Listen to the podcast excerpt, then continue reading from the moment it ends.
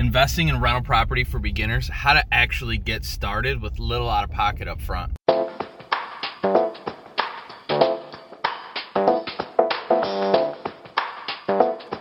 Hey guys, welcome to the Mortgage Guide podcast, where it's my job to dissect some of the most interesting mortgage challenges. Whether you're a first time homebuyer or a seasoned real estate investor, I guarantee you'll get some good nuggets away from every episode.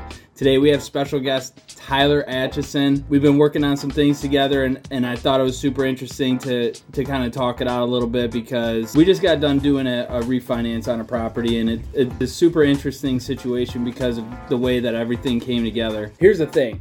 So there's a lot of first time investors that reach out to me wanting to get into real estate and like get into investing and stuff like that but they don't even like they're so ambitious but they they they don't own their their primary residence yet. They're they might even be rent free so what's interesting about your situation is that you, you know you were patient. You first you bought your primary residence eventually converted that into a rental property and that was actually your first investment property technically as a uh, from a rental standpoint. Uh, probably one of the more interesting things too is how did you know, can you kind of like, first of all, how did you find this property, and then how did you acquire it?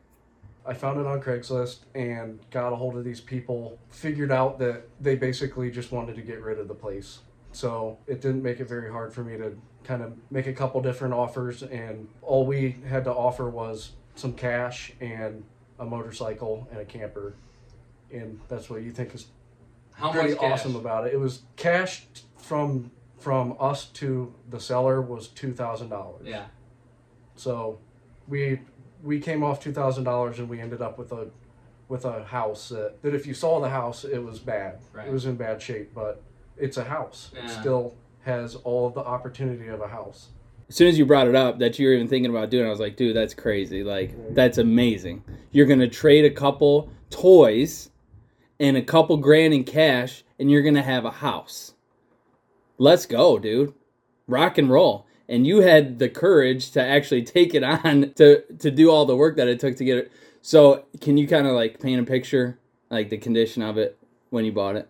Yeah, it was well, my wife was she was very pregnant. We were about to have our second child. And you're how old at this point? Twenty six, I think. Okay. she was so pregnant that like we walked in the door and she just walked back out. So it was just a complete rehab. It needed everything done to it. We everything. Yeah. So electric, plumbing. Literally gutted the uh, entire thing down to the studs. Yep. and it was built in the early 1900s. 1901. Did your own, I mean, did everything. Took what, a couple years Couple years. chipping away. And that's kind of like what you're saying. It's starting from scratch. It doesn't for most people. You can't do something like this overnight. It's or even in a in six months you can't do it. It's takes time. It's I think that's the advantage that you had was that you were able to be patient, chip away when you could. In the meantime, you're also building a business of doing side jobs of fixing pe- other people's houses and learning things in the meantime, which you're then applying to your house, which is kind of cool. Mm-hmm. So just learning the trade that way. Yeah, and then you you meet a lot of people getting into this stuff, and people hear your story, and then they're interested. I was working on my house. Just random people would walk by, and they would and they would have a property that they would say, "Well, what would you give us for our property?" So like you wouldn't even those opportunities wouldn't even present themselves until you until you got your foot in the door. Hundred percent, and that applies, I think, to everything. Like, exa- like you put yourself out there as someone who kind of knows what they're doing, and other things just attract themselves to you. I mean, that- that's hundred percent in everything. You started, you got the property, started working on it. In the meantime, you're still living in the house that you uh, had already bought Right with the VA. with the VA loan, and then eventually finished the property and decided, well, you have a growing family, might as well actually makes end up ends up making more sense to move into the property that you renovated because there's more bedrooms. And like you said, that allowed us to have a rental property instead of selling our house. We we have a rental property, which is what we want to do in the long run. Whereas some investors just want to buy and sell. We want to buy and hold things until we're retired, and possibly pass it on to our kids. And in the meantime, you bought a couple other properties as well. Yes.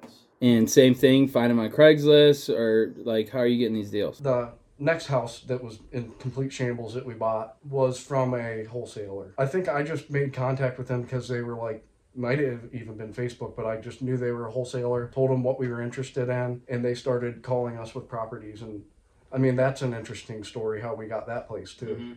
That's, we technically only came off $200 to buy that property to get it transferred into our name and it's just interesting how those things can work in real estate. Yeah. like you can do you can do a lot but it's a lot of responsibility. Like we we own another property that we have to do something with not owe taxes and stuff Taxes, like that. insurance. Yeah, that's the thing. Is it's exciting when I talk to people who want to start to get into investing and they're super pumped because they know the opportunity and it's real as can be. But it's another type of human being to actually take on the work and and continuously, consistently show up and do the hard stuff, and while also having a family to raise and you know also running a business. Like you're just getting after it, dude. Mm-hmm. And that's that's amazing. i just don't think that it it takes it, it doesn't take that much to just have a goal and the amount of time it took me to achieve my goal could could be different than everybody else it could be if you're if you are financially in a better position than I was, you could possibly do something faster. Or if you're financially wor- more worse off than I was, it, you maybe it takes you three or five years to take a house that was in complete shambles and fix it all the way up. That's But that's the thing is a patience thing. yeah, Right? Like a lot but of people are. at what point do you do most people give up? Yeah. Like before they even started, most of the time. yeah. So and it just it, it boils down to just have a point that you're aiming for and and there's and then you adjust. you just decide that that's what's gonna happen. Yeah. and just be patient with it. I mean, I think um, I can tell you for sure. Like when I went out to the property and I saw it, I was overwhelmed. I was Yeah. I was overwhelmed. Like, oh man, I mean, most people, especially being the first place that I ever touched like that, most people would look at it and they're like, "What are you doing? yeah, Like, why are you?" They look at look at me, not knowing if that's something that I can do, and like ultimately, I didn't know if I could do it either. But you just do it. You just keep on working. Like you said, you just wake up and chip away at it, Yeah. and eventually you get things done. Certain things in life force you to get things done, and that's how you. And there's a lot of things looking back that I would do different because hindsight's twenty twenty. for sure.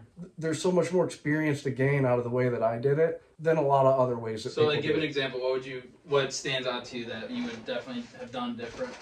Well, well, I, I suppose the main things that could have been done different are being able to to put more people together to help get a, one project done versus I was doing everything by myself. You know, some family and friends coming and helping sometimes, but it was pretty much the whole thing was get it done by yourself. Like you were saying, having the other business, there are sometimes where it makes more sense for me to be doing something on my business. It pays me more than than painting. But the, mean, that's mainly the biggest thing. And I think about that moving forward with other properties. Like what is what makes the most sense for me to focus my energy on in the property, and what makes the most sense for me to outsource that and use other people who are who have a more keen eye on certain things. It just those kind of things. So I just want to break it down very simple on exactly kind of like the course of events and how things came together, basically, so that people can you know use that blueprint and take it and make it better whatever.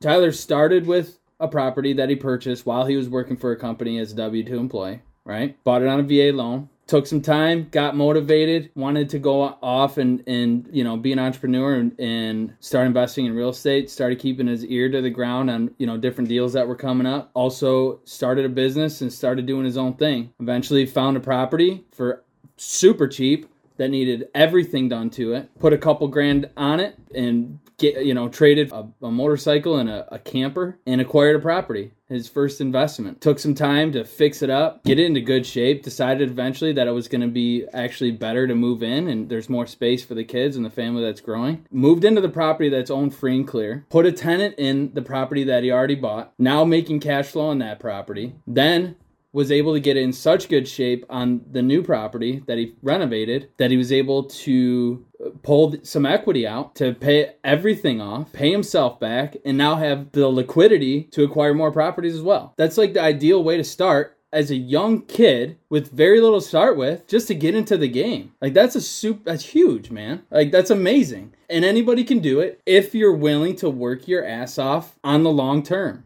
That's it. You just decide that that's what you're going to do, and that's great. Yeah, and I think like as far as real estate goes, I think just having chips on the table is just really the most important part about real estate when it comes to equity and being able to pull that money out and then push it into another potential property that can cash flow. Like it's just having chips on the table. So we took a, a house that we lived in, and because that was chips on the table, we turned it into a place that cash flows with a tenant. And then we took our property that we own free and clear that we put all this sweat equity into and then we we refinanced all the money out of that chip on the table and now we're pushing that into two more properties. Like there's just so many different ways you can do it. Like you were saying the, the way that i did it the first time was the, probably the most common way that people buy a house is with a w2 the bank gives you luckily enough i am a veteran so 100% to buy a property. And so it's from there, once you have chips on the table, where do you go? Do you cash out,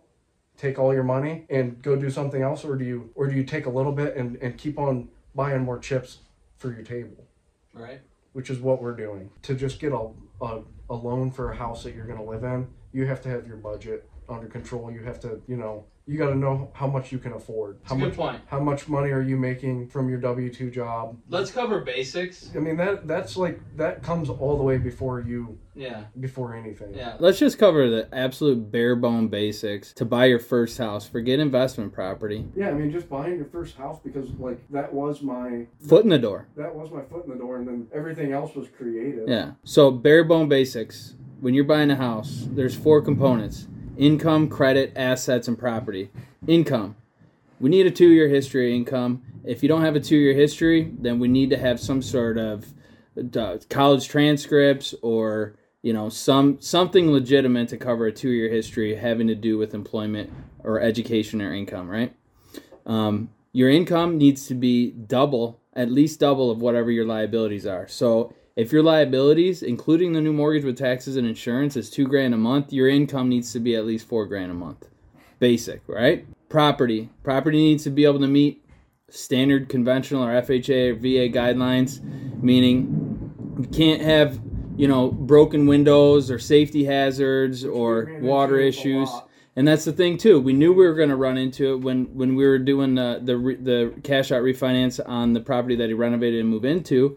We knew there was going to be some things that needed to be touched, and we said, "All right, let's see what they call for. Let's just give it a shot." So we got the appraisal done. Sure enough, appraiser came back with a list of bullet points on stuff that needed to be done, and within like a few days, Tyler's like, "All right, let's do this final inspection." I'm thinking, wait, I thought that was gonna take like a month, but he busted it out quick, and that worked out pretty good. It ended up we needed an additional foundation inspection, which required another uh, repair, which was fine. Tyler took care of it, and we were able to to get that done and and wrapped up. So we were able to get it up to par to government standards, like an FHA loan, which is huge because he took a property that was in complete disrepair that nobody wanted and got it up to par to where now anybody can buy it if he just sell if he decides to sell you know next year whatever the case is like that takes a lot of work and uh, that's amazing so moving on we went over income we went over property credit as far as credit goes, you want to try to have some uh, trade lines established, like a couple credit cards or student loans or whatever the case is. Something, you know, that's been open for 12 to 24 months um, to establish your credit. Yes, you can go as low as 500 score on FHA and VA, but I would recommend to make your life easier, you want to be at least 580 plus if you can, because if you're going FHA and you're 580 plus, you can do as little as 3.5% down. Okay. If you're doing VA and you're 580 plus, you can do 0% down. Uh, if you're below 580 on VA, you're looking at 10% down, and same thing on FHA if you're Which below is still a 580. no-brainer. Right. So, but to make your life easier, you definitely want to be 580 plus if you can. If not, not the end of the world. We can, you know, run some simulators and let you know what you need to do to get it up. Last piece would be assets. As far as that's concerned, we're going to get two months bank statements. Any large deposits, we're going to want to see where it came from. We're going to need a paper trail. You can get a gift if you're doing FHA. You can get a gift for the down payment. That's fine as far as like NSFs, I mean, if you have a pattern of NSFs on your bank statements, it's going to be a problem. So, you know, four pieces of the puzzle to buy a house income, credit, assets, and property. If you can get those things in line, you're going to be in good shape. But again, drop any comments below and any questions you have. Again, I'll have a link in the um, description. You can reach out and ask me, you know, whatever you can come up with. I'm happy to communicate with you. Other than that, be sure to subscribe. And if you haven't checked out the podcast, uh, check out the Mortgage Guy podcast. Let me know what questions you have. We'll see you soon.